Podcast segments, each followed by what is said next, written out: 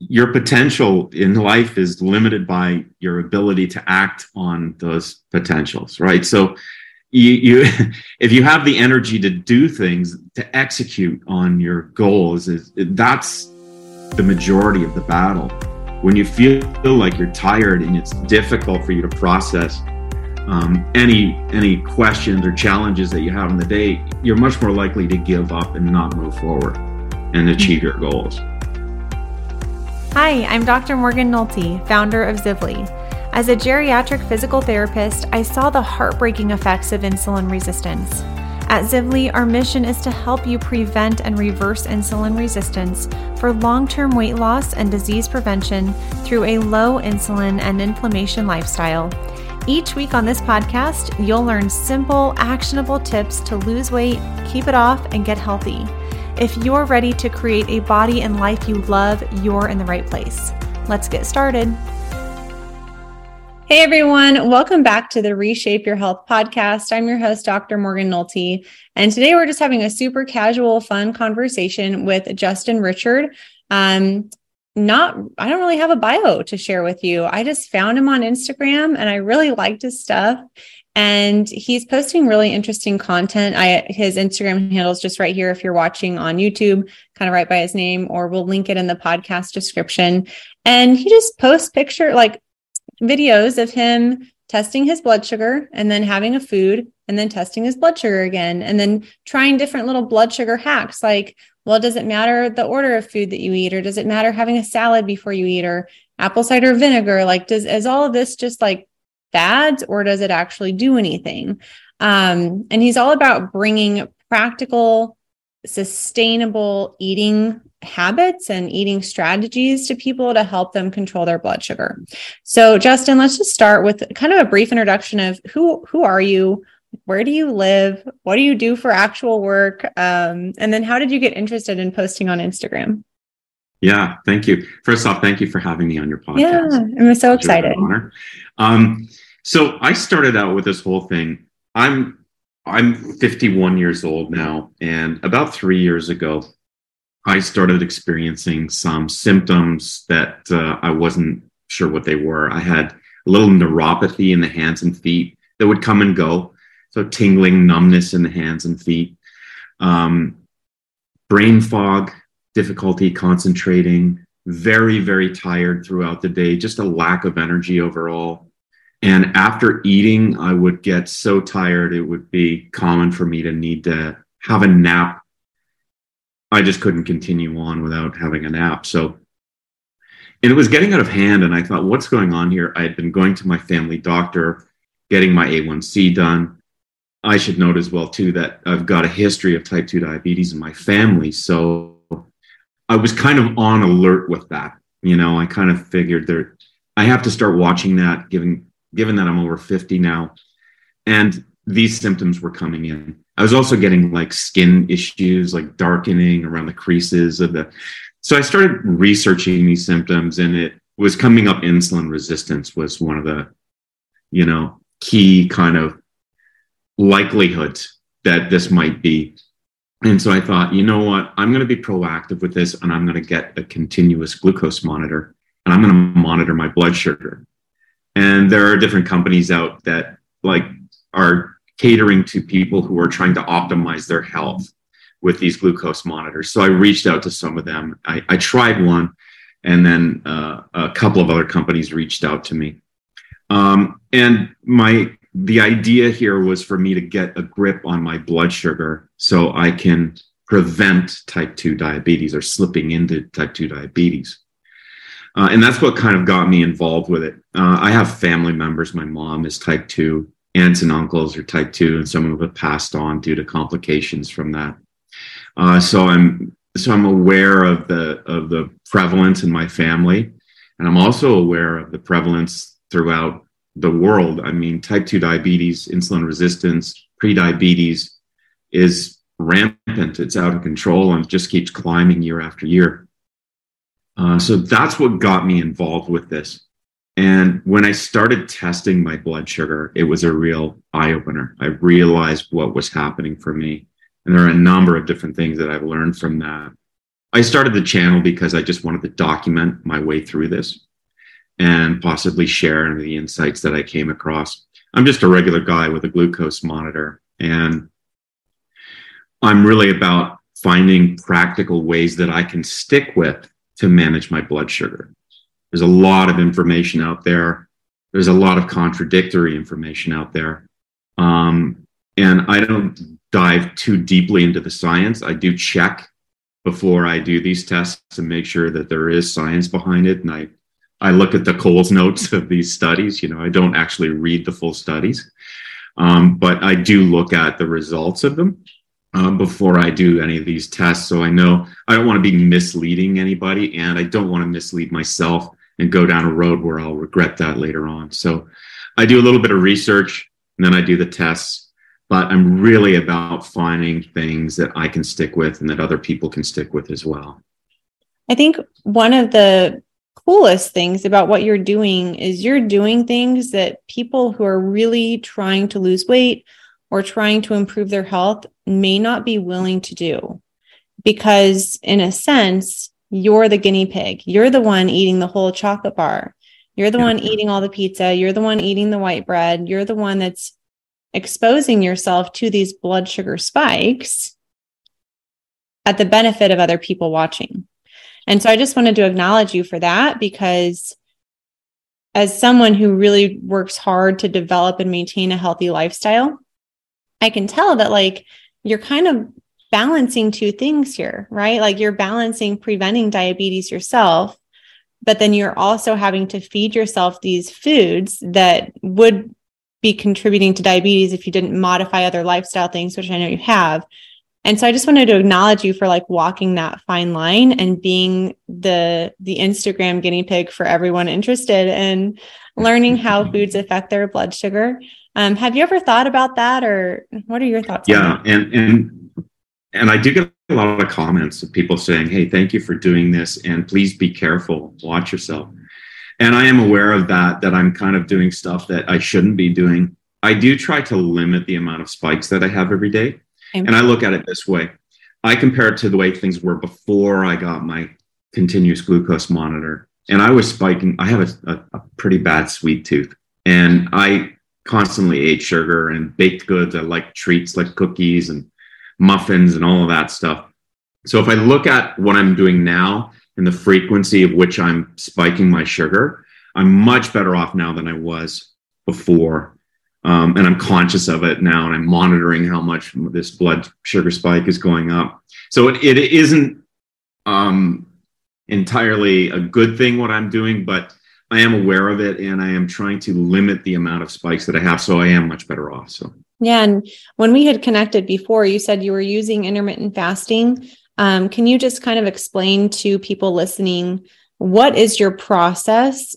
Because I asked you, I was like, are you doing this every day? Are you, how are you doing this type of content? So can you just explain to people what your routine is like every day? Yeah, that's a very good question. So my my regular protocol with this is I always try to get my um, I always want to test on an on an even playing field. So, for example, if I do a series, I'm in the middle of a series right now where I'm testing plain white bread, previously frozen white bread, previously frozen white bread that has been toasted to see if there's any difference. And there's some info online about all these things. So today I'm doing the previously frozen and toasted. So that's three days in a row where I'm having two pieces of white bread. And I want to even out that um, the the variables so the protocol is kind of conducive to having like i want it i want it to be uh, it's not a scientific test by any means but i want to try and even out those variables as much as i can. So here's the protocol. I wake up and i i don't have anything other than water. Around noon i will try my first uh, i'll have my test and i'll eat whatever i'm whatever i'm going to eat like toast.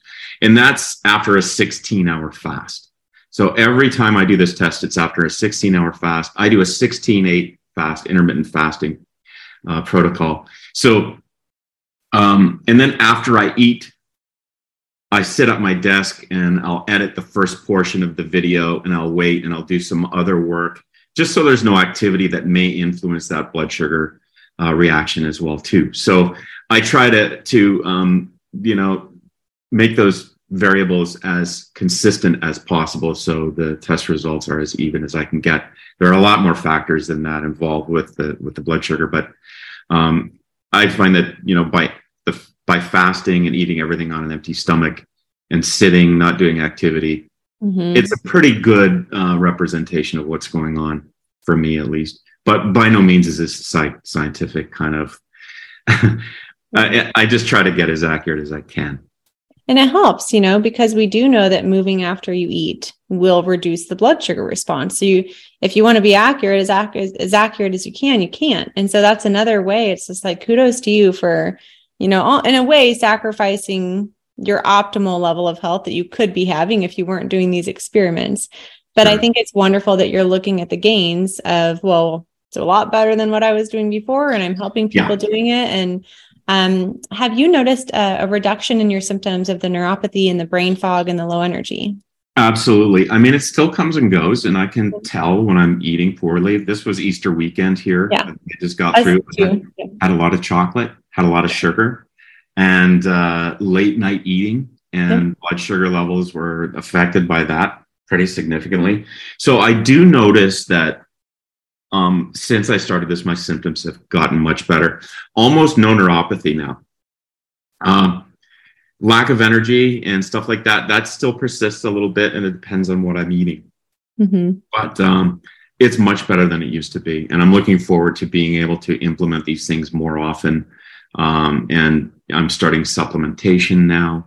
Mm-hmm. And I'm hoping that I'm going to be able to, you know, uh, increase my or, or reduce these symptoms even more.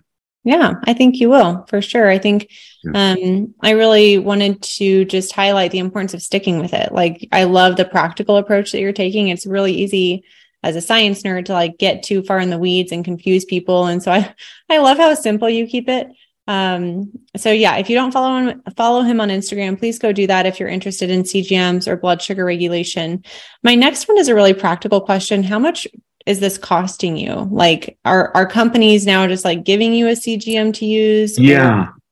Yeah, good question. So when I first started this, I, I you know, I purchased everything on my own and all yeah. the food that I eat. I mean, I have, uh, I have, I just shoot this on my cell phone in my kitchen here, so there's no expense with the production other than my time. Mm-hmm. Um, but uh, the cost of a CGM is roughly about three hundred dollars a month. If you get um, longer terms with the CGM, that price goes down.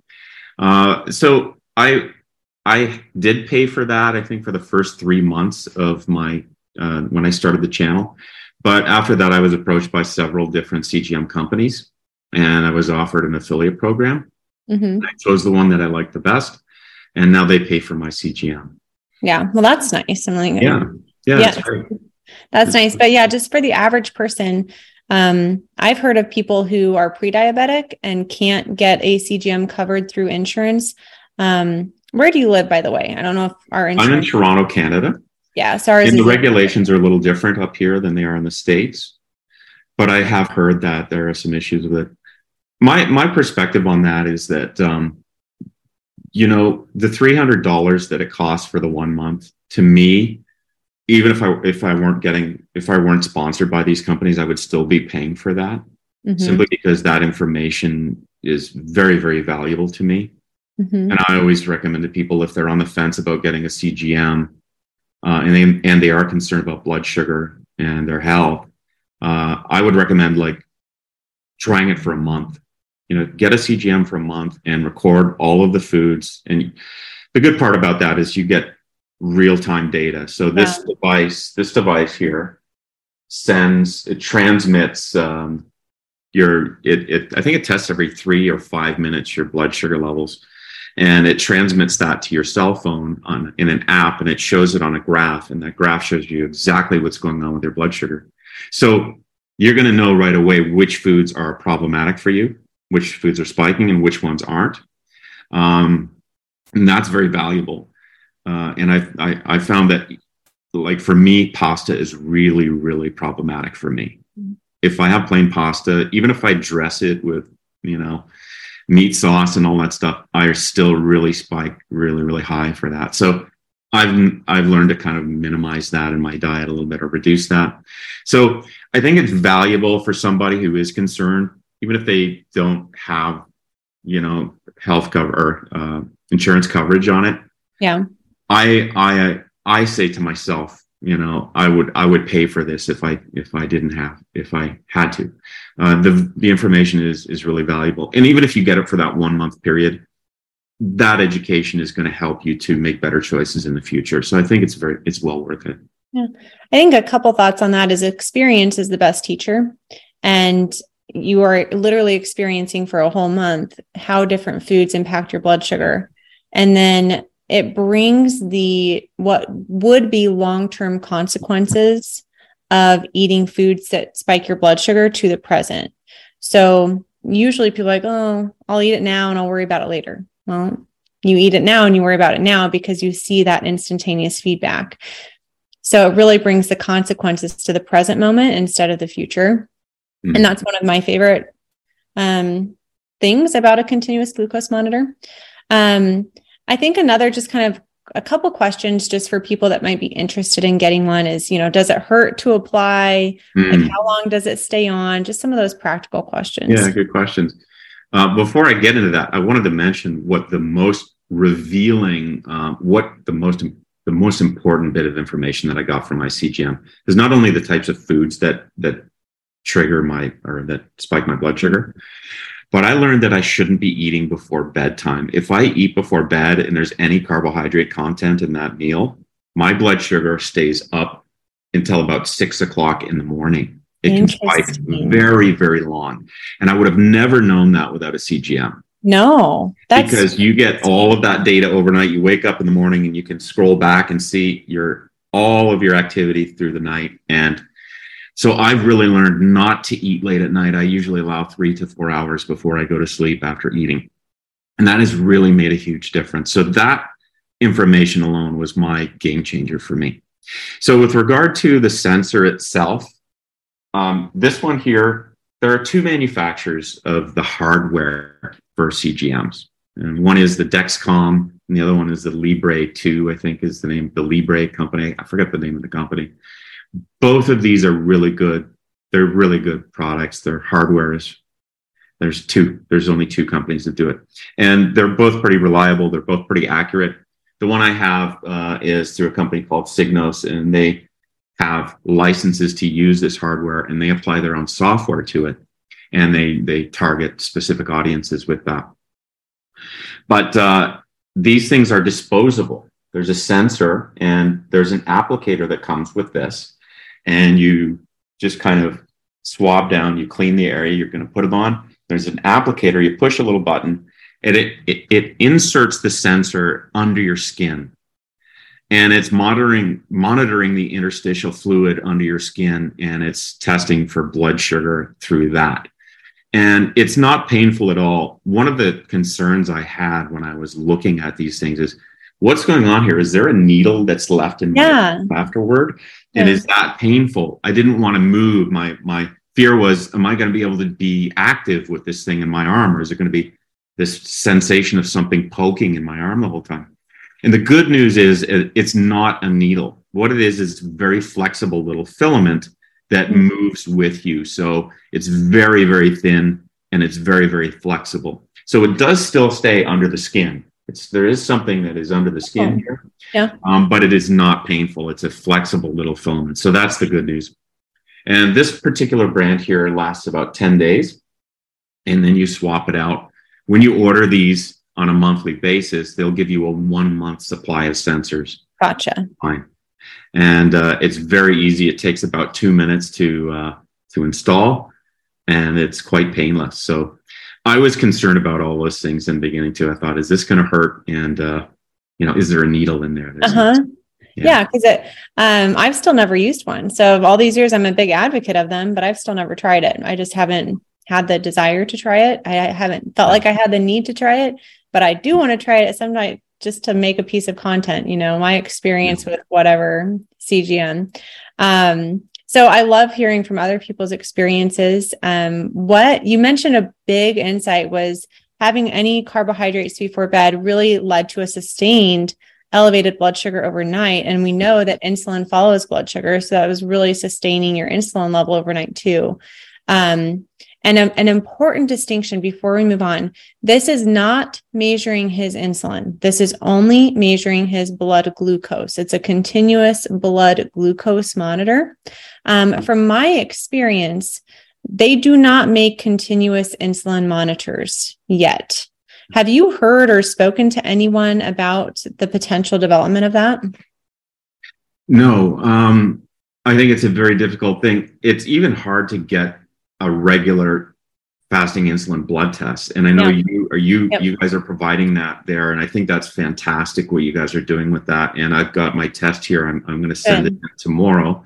I'm looking forward to that. I think it's a little more complicated than the glucose is. Mm-hmm. Um, but I think that would be a, tr- a really good thing to have because this is the this is what happens 10 or 20 years before the blood sugar starts to rise and it would be nice to get to preempt this whole thing by having some form of monitor for insulin but i don't see it on the horizon. I know that apple is working on a cgm with the watch. Interesting. Non-invasive. It's supposed to be done with lasers or something where it tests your blood sugar. And there's been rumors that this is going to be released every year. Oh, it's going to be this year. They're going to have the glucose monitor this year, this year. Oh. Uh, and from what I've read last on on this is that they're they're still about five years away from it. Yeah. They're able to do that with the technology, but to shrink it down into a watch and have this accurate within a certain amount of within a certain margin is the big challenge. So maybe in five years we'll have a non-invasive way to test your glucose all the time. But for now, uh, the CGM is still the best bet.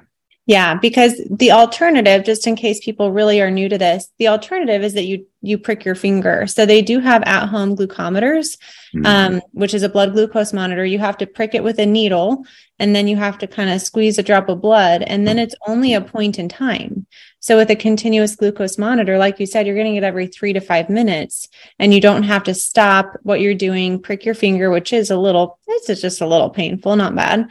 Um, and so it's so much more convenient if you want that data throughout the day to get the CGM.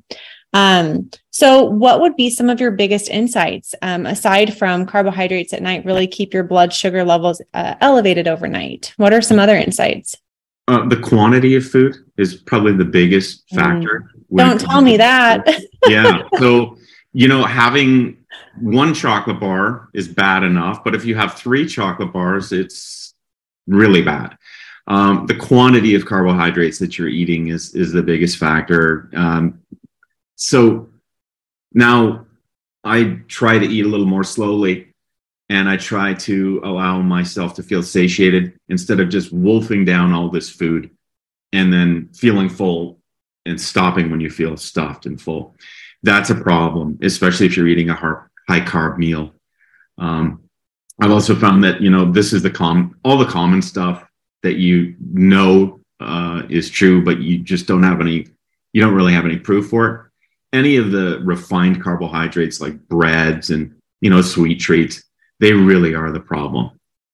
So I found that if I can try to reduce my intake of refined carbohydrates, refined foods in general, but particularly refined carbohydrates, that has is going to have the biggest factor on my blood sugar management. So um, stop all of the sweet treats. That was my thing. Like, you know, or I can't stop them because if I stop them entirely, I'll go on a binge at some point. Yeah. So I do allow myself to fall off the wagon, so to speak, but I know now that there are things that I can do to help minimize a blood sugar spike if I am going to do that. Mm-hmm. So those those are some of the things. One of them is apple cider vinegar. The acetic acid in the vinegar really helps to minimize a blood sugar spike. For me, it, it, it's about a 30% reduction in the blood sugar spike. And I'm continuing to test that stuff. Also, eating fiber or uh, increasing your fiber intake has really been um, noticeable for me that I, I really see a reduction in the blood sugar spike if I eat high fiber before the meal. So there are supplements that you can take through that, or what I'm experimenting with now is to include more above ground vegetables in my diet. So, not the root vegetables that are higher in starch, but the vegetables that are higher in fiber and lower in starch, like cruciferous vegetables are a good example broccoli, cauliflower, cabbage, Brussels sprouts. Really, really great effect on my blood sugar uh, and they do a few things. They make you feel satiated. They make you feel full because of the bulk that is traveling yeah. through the digestive system. It really, really makes you feel satiated for a long time. And then it slows down the digestion process as well too. So it'll help to minimize the blood sugar spike. And then over the long term of eating, increasing your fiber, there is a there's a there's an increase in insulin sensitivity, which helps. So it really is beneficial to be eating more vegetables, low starch vegetables. So I'm trying to do that. And like we talked about, uh, sticking to this stuff is the is the hardest thing.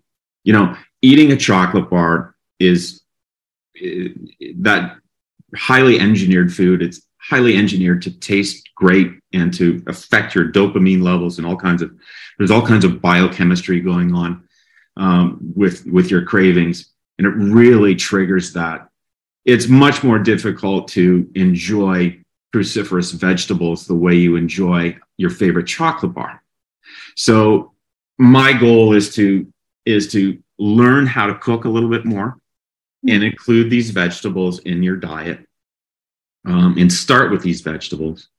So uh, you're you're kind of providing that missing fiber content that you don't get through all these processed foods. You reintroduce them into your diet and that really goes a long way in helping with your health and blood sugar levels. And there's a lot of there's a lot of data out there that suggests that. I mean i think the verdict is out that uh, vegetables are really good for you in many regards yeah, the so, verdict is out. yeah. So, I mean, getting them into your diet is the challenge. So, I'm going to be experimenting with different recipes and ways to do that. I think batch cooking or making big batches of this stuff. If you cook vegetables twice a week, you can put them in the containers in your refrigerator, take them out and add them to your meals. Even if you are eating some uh, some carbohydrates that are processed and kind of junky or considered junky, just by adding these high fiber vegetables in, or that's going to have a, a, really good effect on you. So the goal is to try and increase that and decrease those refined carbohydrates. Yeah. Um, quick note on veggies. Have you tried roasted broccoli yet with some olive oil and salt and pepper? That's the key. So so so that's that's kind of the basic way, and I'm doing some today. The basic is is olive oil, salt and pepper, roasted in the oven. But now I want to experiment with different sauces that I can add on later. So you can have some versatility. If you make a big batch of, let's say, roasted broccoli, you put it in the refrigerator, and now you can make different sauces that you can add to that just, just to change it up a little bit. So it's not yeah. the same old, same old that you're eating every day. So that's coming up next. And the idea is to make not only um, tasty dressings, but dressings that are actually good for you, made with maybe apple cider vinegar and some extra virgin olive oil and some other spices and things to make it taste more palatable. That's the challenge. Yeah. Well, those are that's our favorite broccoli recipe. And we we do some sweet potatoes with it as well. We'll dice up the sweet potatoes and mix all that in and everything bagel seasoning. I don't know if you know what yeah, that is. Uh, that's really good on top of it. And then sometimes we'll do some feta cheese and walnuts with the mm-hmm. roasted vegetables is a nice combination. Yeah. Um, at the season in, in, life that we're in, we don't mix it up a lot. we just don't. We keep it pretty basic. We had taco night two nights in a row. Um, so my next question is with apple cider vinegar. I saw you do one tablespoon, then you immediately drank the glass of water, then you immediately ate the pizza. Is that kind of your normal routine with the apple cider vinegar? Yeah, I mean, I, I was going to experiment with timing on that yeah. and maybe drinking it 15 minutes beforehand. But the tests that I've done so far, it's been immediately after drinking the uh-huh. apple cider vinegar and water. I would take, I would eat the food. Um, yep. I'm going to be testing next uh, next week um, apple cider vinegar pills and apple cider vinegar gummies as well too. A lot of requests for that. Yes, now, it's idea. hard sometimes to drink that let's say you've got a great meal coming and you, you know it's coming and now you've got to choke down a glass of apple cider vinegar water beforehand it's not the best tasting thing so i'm going to look at recipes for that to make different cocktails that'll make it a little more uh, interesting to drink but yeah um, and alternatives like pills or tablets or something like that so that's up that's coming up next as well too I'm really excited for that. Um, a lot of those gummies have added sugar, so it's kind of interesting. You're they do. you're eating the gummy with apple cider vinegar to reduce your blood sugar response, but there's added sugar in the gummies. So how is this going to balance out? I can't wait to see that one. And the acetic acid level is quite low in them. Mm-hmm. From what I've been reading, you you'd have to eat like half a bottle or half a jar of these uh, gummies to get the same effect. Love it. Same amount of acetic acid that you would get in one tablespoon of regular apple cider vinegar. So that test is coming up, um, and I'm I'm curious about that as well. Yeah, the tablets are interesting too. They don't have sugar, but how much acetic acid is in it? Um, when I was looking into you, like for the first time, my husband and I were going on a date night, and I knew it was going to be a higher carb meal. So I put a tablespoon of apple cider vinegar in my water bottle and I drank it on the way there. And so I think that's why I think your content is so great, is because it's just those little daily reminders that like the mm-hmm. little things do add up. Or like you said, eating the vegetables before you ate. So there's actually a lot of research that supports that. You know, eating the fiber, eating the non starchy vegetables before you eat will reduce the blood glucose response. But then you hear some people say, Oh, I heard you should eat like the protein and the fat and then the fiber and then the starch or the sugar. So have you done any experimentation around food order like that? I'm going to see the regular from what I've been reading, the the sequence is fiber, proteins, fats, and then your simple carbs at yeah. So I've done most of my tests that way so far, but I am going to test certain things. For example, I'll eat like whatever my um, baseline uh, reading is going to be. Like uh, I've got Snickers bars that are coming up, so I go to the store and I buy three Snickers bars, and I say, okay, I'm going to test. The first one is going to give me my benchmark the next day, I'm going to do apple cider vinegar. Uh, and then the next day, I'm going to do apple cider vinegar capsules. Mm.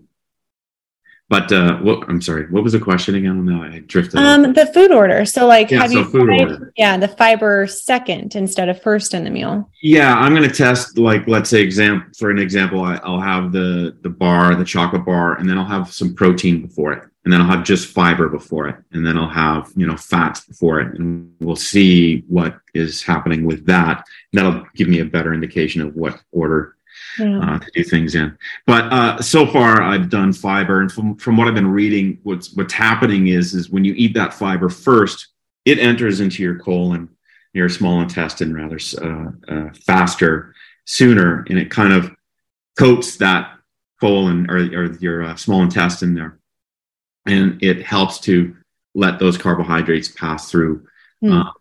a little more slowly. Uh, so that makes sense, but I'll, I'll be testing the other stuff out as well. The other yeah, the tests are endless. Um, another one I would love to see you do is sleep deprivation. Um, I've done it. I've done what, it. What have you seen with that? Uh, higher fasting insulin. Your baseline the next day. Glucose, you mean? Higher. Yeah. What's that? Okay. You may you said insulin, but just to clarify. Sorry, gl- glucose. Yeah, glucose, sorry. Yep. Yeah. Higher fasting glucose levels, and it's noticeable. It really is. And the following day, your your response to any sugar is a lot worse. It's a little. It's it. You're going to get a higher spike with sleep deprivation than you would if you had had a good night's sleep. That's been my experience. And I and I do suffer from insomnia from time to time, so really? it's it's quite noticeable uh, when uh, my my baseline can go up 10 points from having a bad night's sleep yeah and that's just the baseline so from from what you've researched i know there's different things in the literature on official recommendations for like what is considered a good post meal blood glucose response um, i think officially it's like a you know less than 140 two hours after a meal and then if you follow Levels Health, um, they recommend like 110 to 115, like any time after you eat, which is a pretty tight, like optimal level. Um, so very minimal blood sugar spike at all. What are you, what do you like personally? What do you think about those post meal blood glucose recommendations? I mean, wherever you are, or whatever stage you're at, or whatever um, level of health you're at metabolically, is going to determine, you know, what what's good for you and what's not. I'm not at that. I'm probably a little bit worse than the than the standards you mentioned. Uh-huh. I stay elevated for a little bit longer than that. Yep. Especially if I eat at night, like I can be spiking or out of range over 120 um, for most of the night until about six in the morning, and then it starts to come down if I eat carbs in the evening. So, yeah, I mean, that's good if you're metabolically healthy, but I found most people, you know, wherever you're at, the, the name of the game is to improve that, bring your A1C down, all that stuff. So, um, yeah, I've been pretty consistent since I started, and I am still testing a lot of sugary stuff. Uh, so I'm I'm curious to see what my insulin sensitivity. Is. I know, right me too. So I'm really excited to have that test done that you sent over. That's really um, that's really exciting. And we don't get those results, so you. I would love to hear from you. Just shoot me an email. Let me know what they are. But yeah. I always like one of our members um, recently. I think her last A1C was certainly less than 5.5. I thought it was maybe 5.2, but it was no higher than 5.5. And she was taking a thousand milligrams of metformin a day. And I said, for people that don't know, metformin is a medication that helps lower blood sugar levels. And I said, why are you on a thousand milligrams of metformin if your A1C is so well controlled? And she was like, hmm, great question. Maybe I can start reducing this medication. Um, and so her A1C and her blood glucose were in the healthy ranges, but her insulin was significantly elevated. Um, and her doctor was resistant to testing that a little bit. And many physicians are. And I'm not quite sure why, aside from maybe the follow up conversation might not be in their wheelhouse. Why is my insulin elevated? What can I do about this? And so if it's not in their wheelhouse, they may dismiss it or may not want to start that conversation if that's not a conversation they're comfortable seeing to the end. Mm-hmm. Um, but for anyone listening, you know, even if your last A1C was okay, even if your last glucose was okay, that doesn't mean that your insulin is okay. Like, you know, Justin is doing amazing work, but it's still a downstream effect, as he mentioned, by 10 to 20 years. Mm-hmm. So we are, we have this episode to like bring awareness to blood sugar and try to help prevent type 2 diabetes but a really important thing to do is know your insulin level. Yeah. Um, we'll link to our testing, but you don't have to use ours. You can go to like walkinlab.com or testing.com and order one and go into a lab and get it.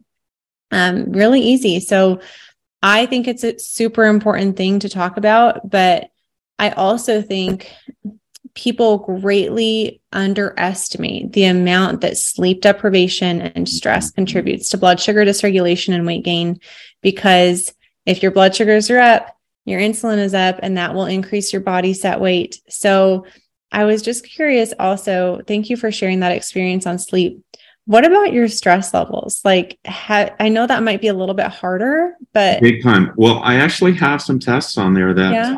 that I was able to do that. I was, if I can recall what happened, I had an appointment. I had several appointments in the afternoon, and I live downtown Toronto, so traffic can get quite heavy. And I hadn't eaten yet. So I was past my 16 hour fast. I was very hungry and I was late for the first meeting. So I couldn't have dinner or I couldn't have any food. And I was getting a little hangry, you know, yeah. I was I was getting aggravated because I was too hungry. Uh, traffic was bad. I was stuck in traffic, made it to the first meeting late. The second meeting now was going to be late too, and I'm on my way to the second meeting. I got a phone call from uh, tech support for my computer, and I had been waiting for this call for three days. And it was my opportunity to resolve the issue. and I was stuck in traffic in my car, didn't have my computer, so I couldn't do anything. So I was I was upset, and I could feel the tension mounting. So after that call, no, I think what happened, the sequence was I stopped after my first meeting and I and I got a roast beef sandwich and I ate that. And then all of the other stresses started coming in and the call and late for the second appointment and all that stuff.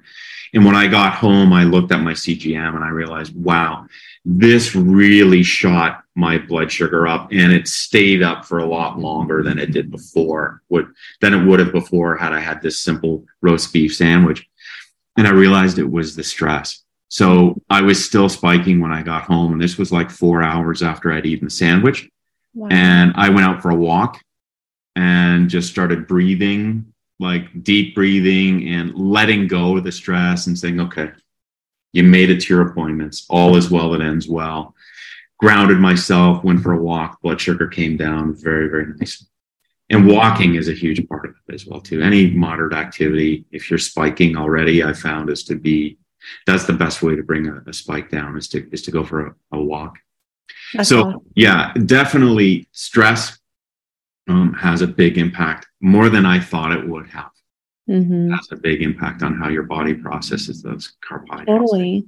I think yeah. a lot of our audience too are just kind of busy women and like we wear a lot of hats. We juggle not not saying men don't, but like we juggle a lot of different things with our family and work and maybe caring for aging parents and like, I'm eating healthy, I'm eating healthy, I'm not losing weight, I'm trying intermittent fasting. And it's like, are you sleeping?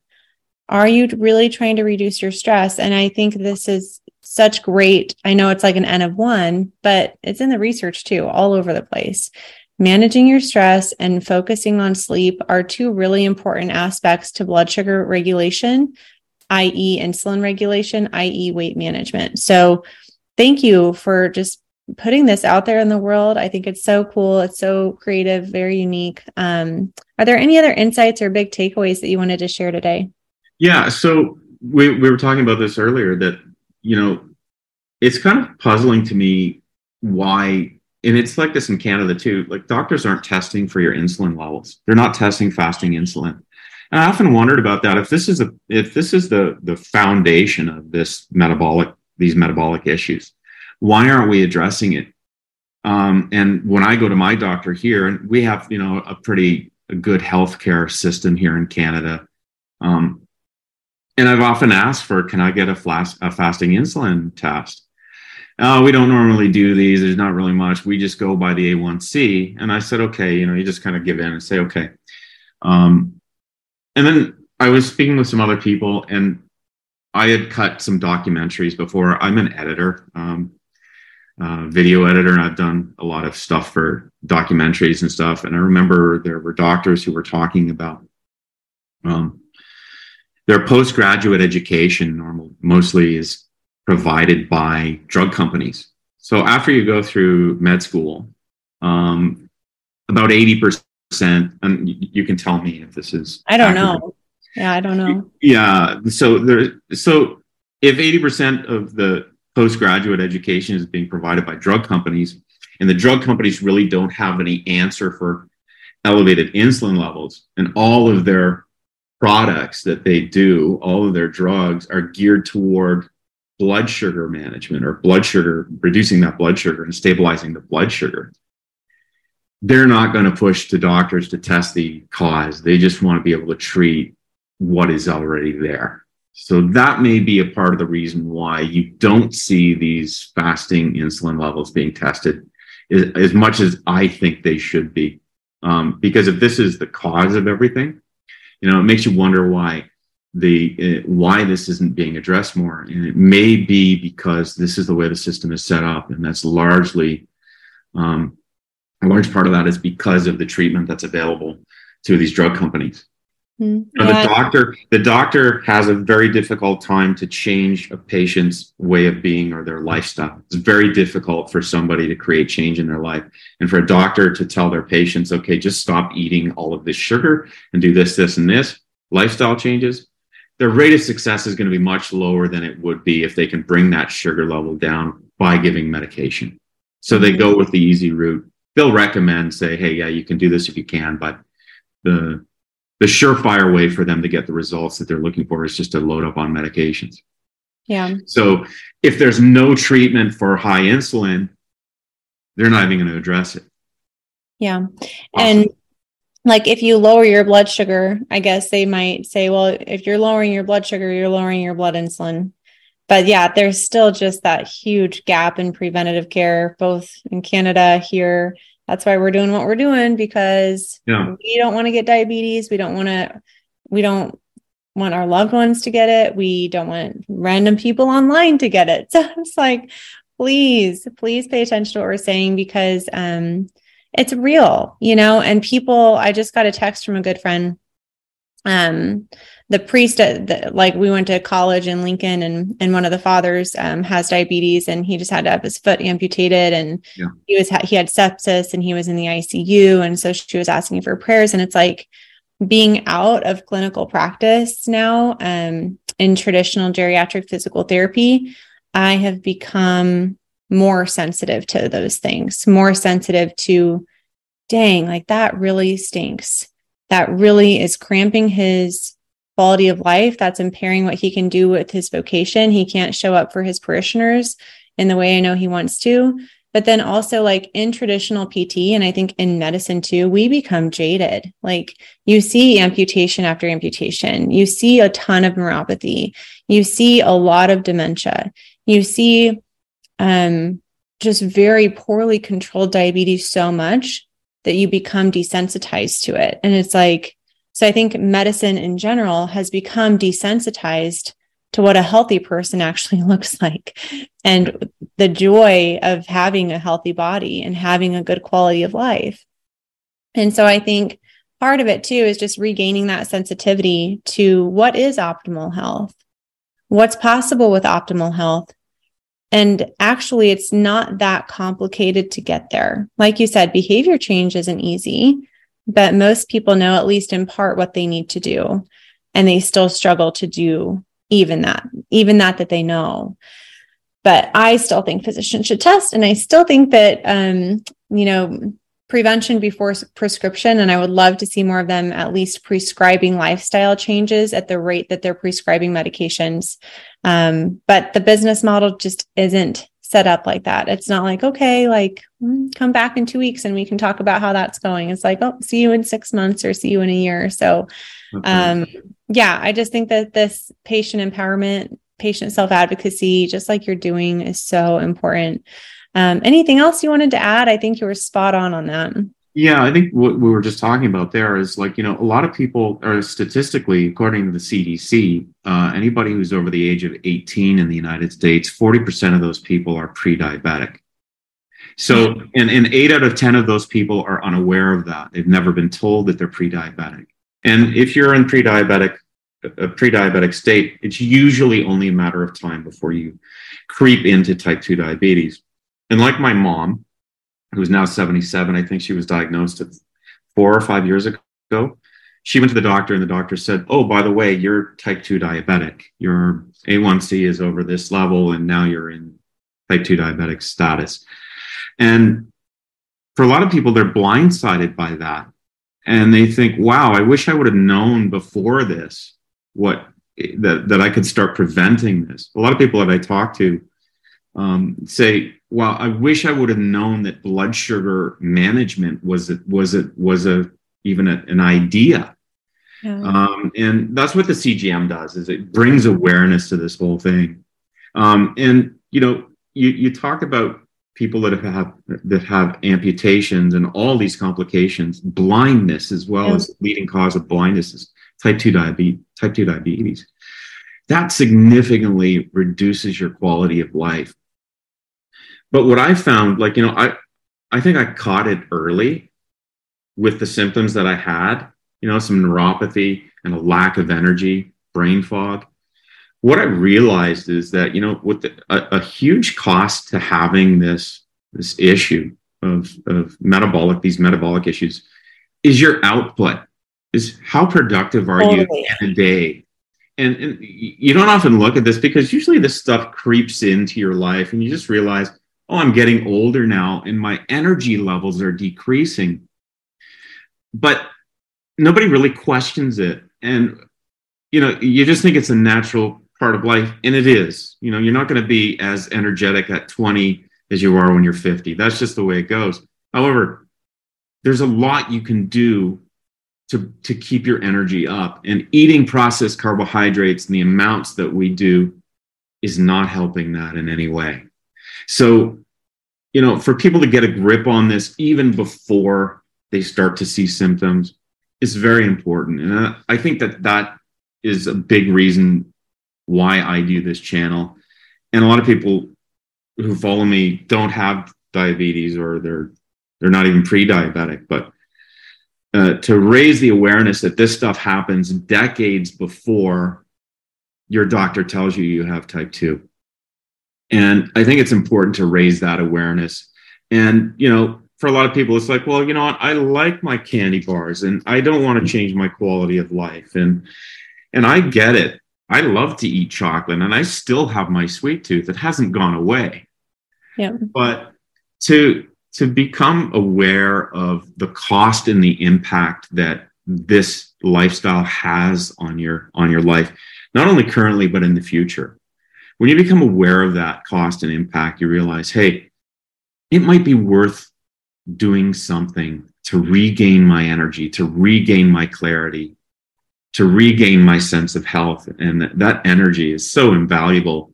Once you start to lose it, once it starts this diminishing slide downward into being just tired all the time, um, it's really worth it to do something.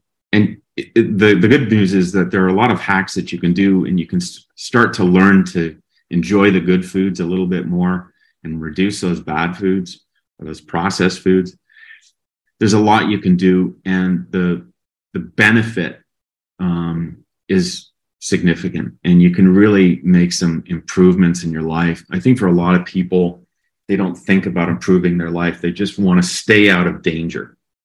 Mm. So uh, I think you have to approach it in that regard. It's not only that you're we're trying to ward off type two diabetes, but here's what you can have here's what you can have as a positive as well. It's not just here's what I'm trying to avoid, but I'm moving towards something that is an improvement in my health, a better way of being, a better lifestyle, a more energetic, happier way of being is is the carrot. Um, yeah. That draws you towards managing your your health and your metabolic health. So for me, I'm trying to explore what those are and bring yeah. those top of mind to people. You know, hey, this is what you can get out of it it's never too late to start improving. It never is. Yeah. And I was just kind of curious from your own, you know, you're more productive, hopefully at work. What else are you able to do or are you looking forward to doing with the more with more energy? Yeah, I mean, that's just it. It, it your potential in life is limited by your ability to act on those potentials, right? So you, you if you have the energy to do things to execute on your goals is that's the majority of the battle when you feel like you're tired and it's difficult for you to process um, any any questions or challenges that you have in the day you're much more likely to give up and not move forward and achieve your goals if you're energetic you feel good you're clear you, you have clarity um, you're much more likely to pursue the things that will help to improve your life in every aspect of your life. So there's a lot to gain by tidying up your diet and doing these things. And there's a heck of a lot to lose by ignoring it. Yeah. And, you know, for people that, you know, I, I, I realize that a lot of people have complete faith in the systems that are around them. We, we trust the big food industries. We trust the big pharma we trust our medical systems and our doctors. And yeah, for the most part, a lot of the work that they're doing is great work. But I found that people who just put all their faith in these systems and they say, you know what, I'm going to eat whatever I want to eat. And my doctor's going to give me a prescription that's going to keep me in check. And I trust that this is the way it goes and this is normal. I found that the people who go on medications and they write to me a lot go on the medications and they don't do any changes they don't make any changes to their diet or lifestyle it's usually just a matter of time before because they're not addressing the cause of this issue they're just masking it with these drugs it's usually only a matter of time before they have to increase the amount of drugs that they're taking to have the same effect or introduce new drugs and then possibly even insulin injections it's just a matter of time before that happens. So the success rate of um, putting type 2 diabetes into remission through conventional medicine is very, very low. Right. But the success rate of doing that through lifestyle changes is very, very high. Like, I think it's about 60% of people or more can get can reduce their A1C. They can get off medications if they're able to stick with these lifestyle changes. So the efficacy of lifestyle changes is is for me is is a much better route than getting on medications and ignoring the cause of this stuff. So but I do realize as well too that it's difficult to stick with this. If it wasn't, then all doctors would just say, stop eating refined carbohydrates and increase, increase yeah. your vegetable content and we would all be fixed and it wouldn't be a problem. But that's not the case. But the idea that I have is that if we can keep this top of mind and constantly remind ourselves to pursue better choices and to increase the amount of fiber and decrease, not eliminate. Okay, now I'm, you, you can't go into this and say, okay, I'm only going to eat lean meats and vegetables from now on. That's kind of a recipe for failure, you know? But if we can slowly ramp up that fiber intake and slowly ramp down the carbohydrate intake or the refined carb intake and do all these other things, you can improve. You and can. do that with uh, without dramatically changing your life. And that's the good news. You can do a little bit with a big payoff. I love that. Okay, I have two thoughts. First, you should definitely trademark whatever you just said about your potential is determined by your ability to act on that potential. Mm-hmm. I don't know if that's original, but I'm probably going to use it in the future and give you credit. Is that original? I don't know if it makes any sense, but yeah, I mean, you know, when you think of it, like it, if you want to go to the gym and you're feeling lethargic and tired, your chances totally. of getting to the gym are low. Totally. Yeah, if you want to start a side business and you're drained at the end of the day and you just want to lie down and watch TV and, and just relax instead and you don't have that energy, how does that affect every aspect of your life? How does that affect your relationships when you don't have the energy to uh, give attention to the other person? You know, your mood, what's your mood like? What's your energy level like? How is your clarity? How are you able to solve problems? All of this is affected by your diet and your blood sugar and all of this stuff. So there's your lifestyle. Yeah. It's it's a it it's having an, a huge effect on our individual productivity. Yep. Um, the other thing that I wanted to say about it not being too late is just a story. And this was when I was in geriatric physical therapy doing home care. And this guy was in his 70s probably.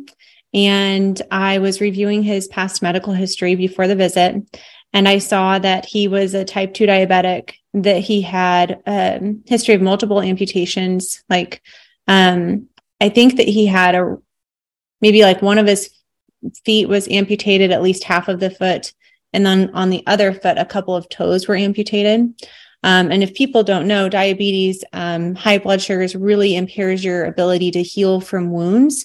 And so it also causes neuropathy. So you might have a cut on your skin and you might not catch it very soon. So that increases the risk for infection and reduces the the rate of healing. So amputations are very common. And i went in and i was like okay we have to do a medication review because we always do. Where are your diabetes medications? Where's your metformin? Where's your trulicity? Where's you know all of these where's your insulin? And he's like oh i got off all of them and I was like, What? You're in your 70s. You have a history of multiple amputations and you got off your medications. And he said, Yeah, they said they were going to take my other foot off. And I said, Enough is enough. And so I changed my diet to save my ability to do a stand pivot transfer with a walker. That was his level of mobility. He yeah. was in a wheelchair, but he was so determined to maintain his ability to stand, even if only for a few seconds, that he cleaned up his diet and he completely reversed his diabetes even after being insulin dependent. So it is not ever too late.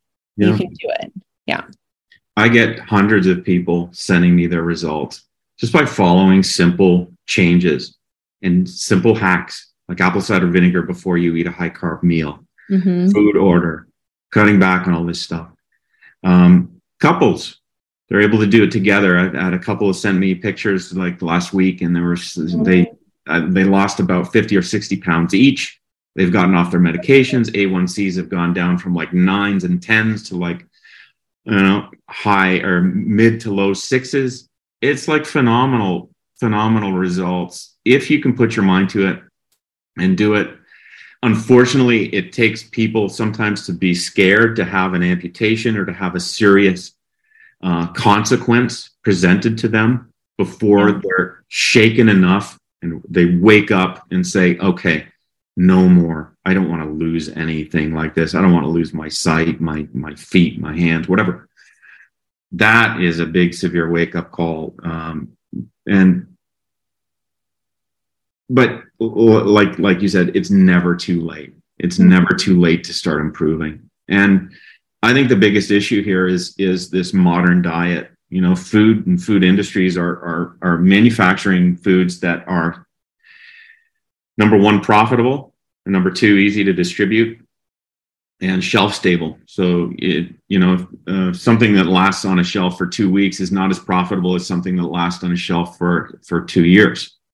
So processed food is has a, a long shelf life and it's flavorful. People will eat this um, over and over and over again because it has these, you know, addictive qualities. The level of, of, of joy and pleasure that you get and dopamine responses from eating these highly processed foods, it's hard to shake them.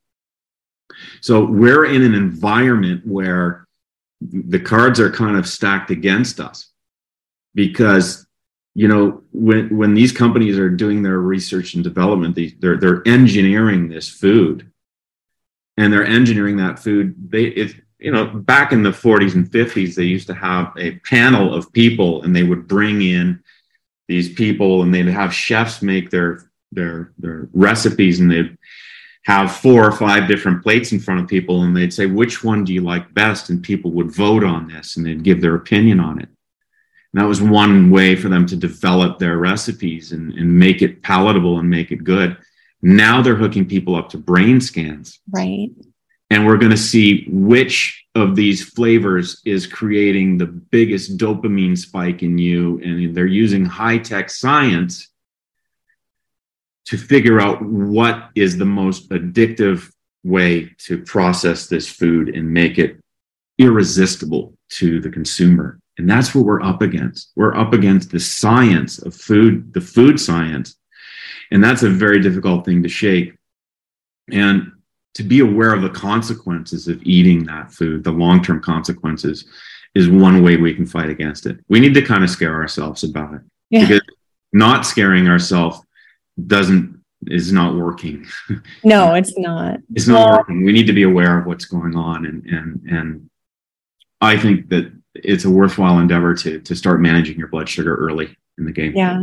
And you are just putting out awesome content. I have told many people about you and um is can you let them know how they can find you on Instagram or if you're on any other platforms too? Yeah, all so I'm on I'm on Instagram, Facebook, uh, and TikTok. I'm also going to start posting my stuff on YouTube, uh, and it's all under insulin resistant one. And uh, I'm there and I post usually about five times a week. I'm testing different foods. I'm testing different things that come up with regard to blood sugar management. I'm I'm going to be doing Soleus push-ups soon, or you know, it, just different things that come out that like are you know the latest research and development on blood sugar management and all that stuff. So I try to I try to keep uh, aware of all of this stuff and pass that information on. That'd be awesome. Well, thank you so much for your time. I think your message is amazing. I think you're great. I really appreciate it today. Thanks. Thank you. Thank you for having me. It's my pleasure. Thanks for listening to the Reshape Your Health podcast today. To learn more about Zivli, our online course and coaching program to reverse insulin resistance for long term weight loss and disease prevention, check out our website at www.zivli.com. That's Z-I-V-L-I dot com. And if you enjoyed today's episode, please leave a rating and review on your listening platform and share it with a friend. I'll talk with you at the same time, same place next week. Bye for now.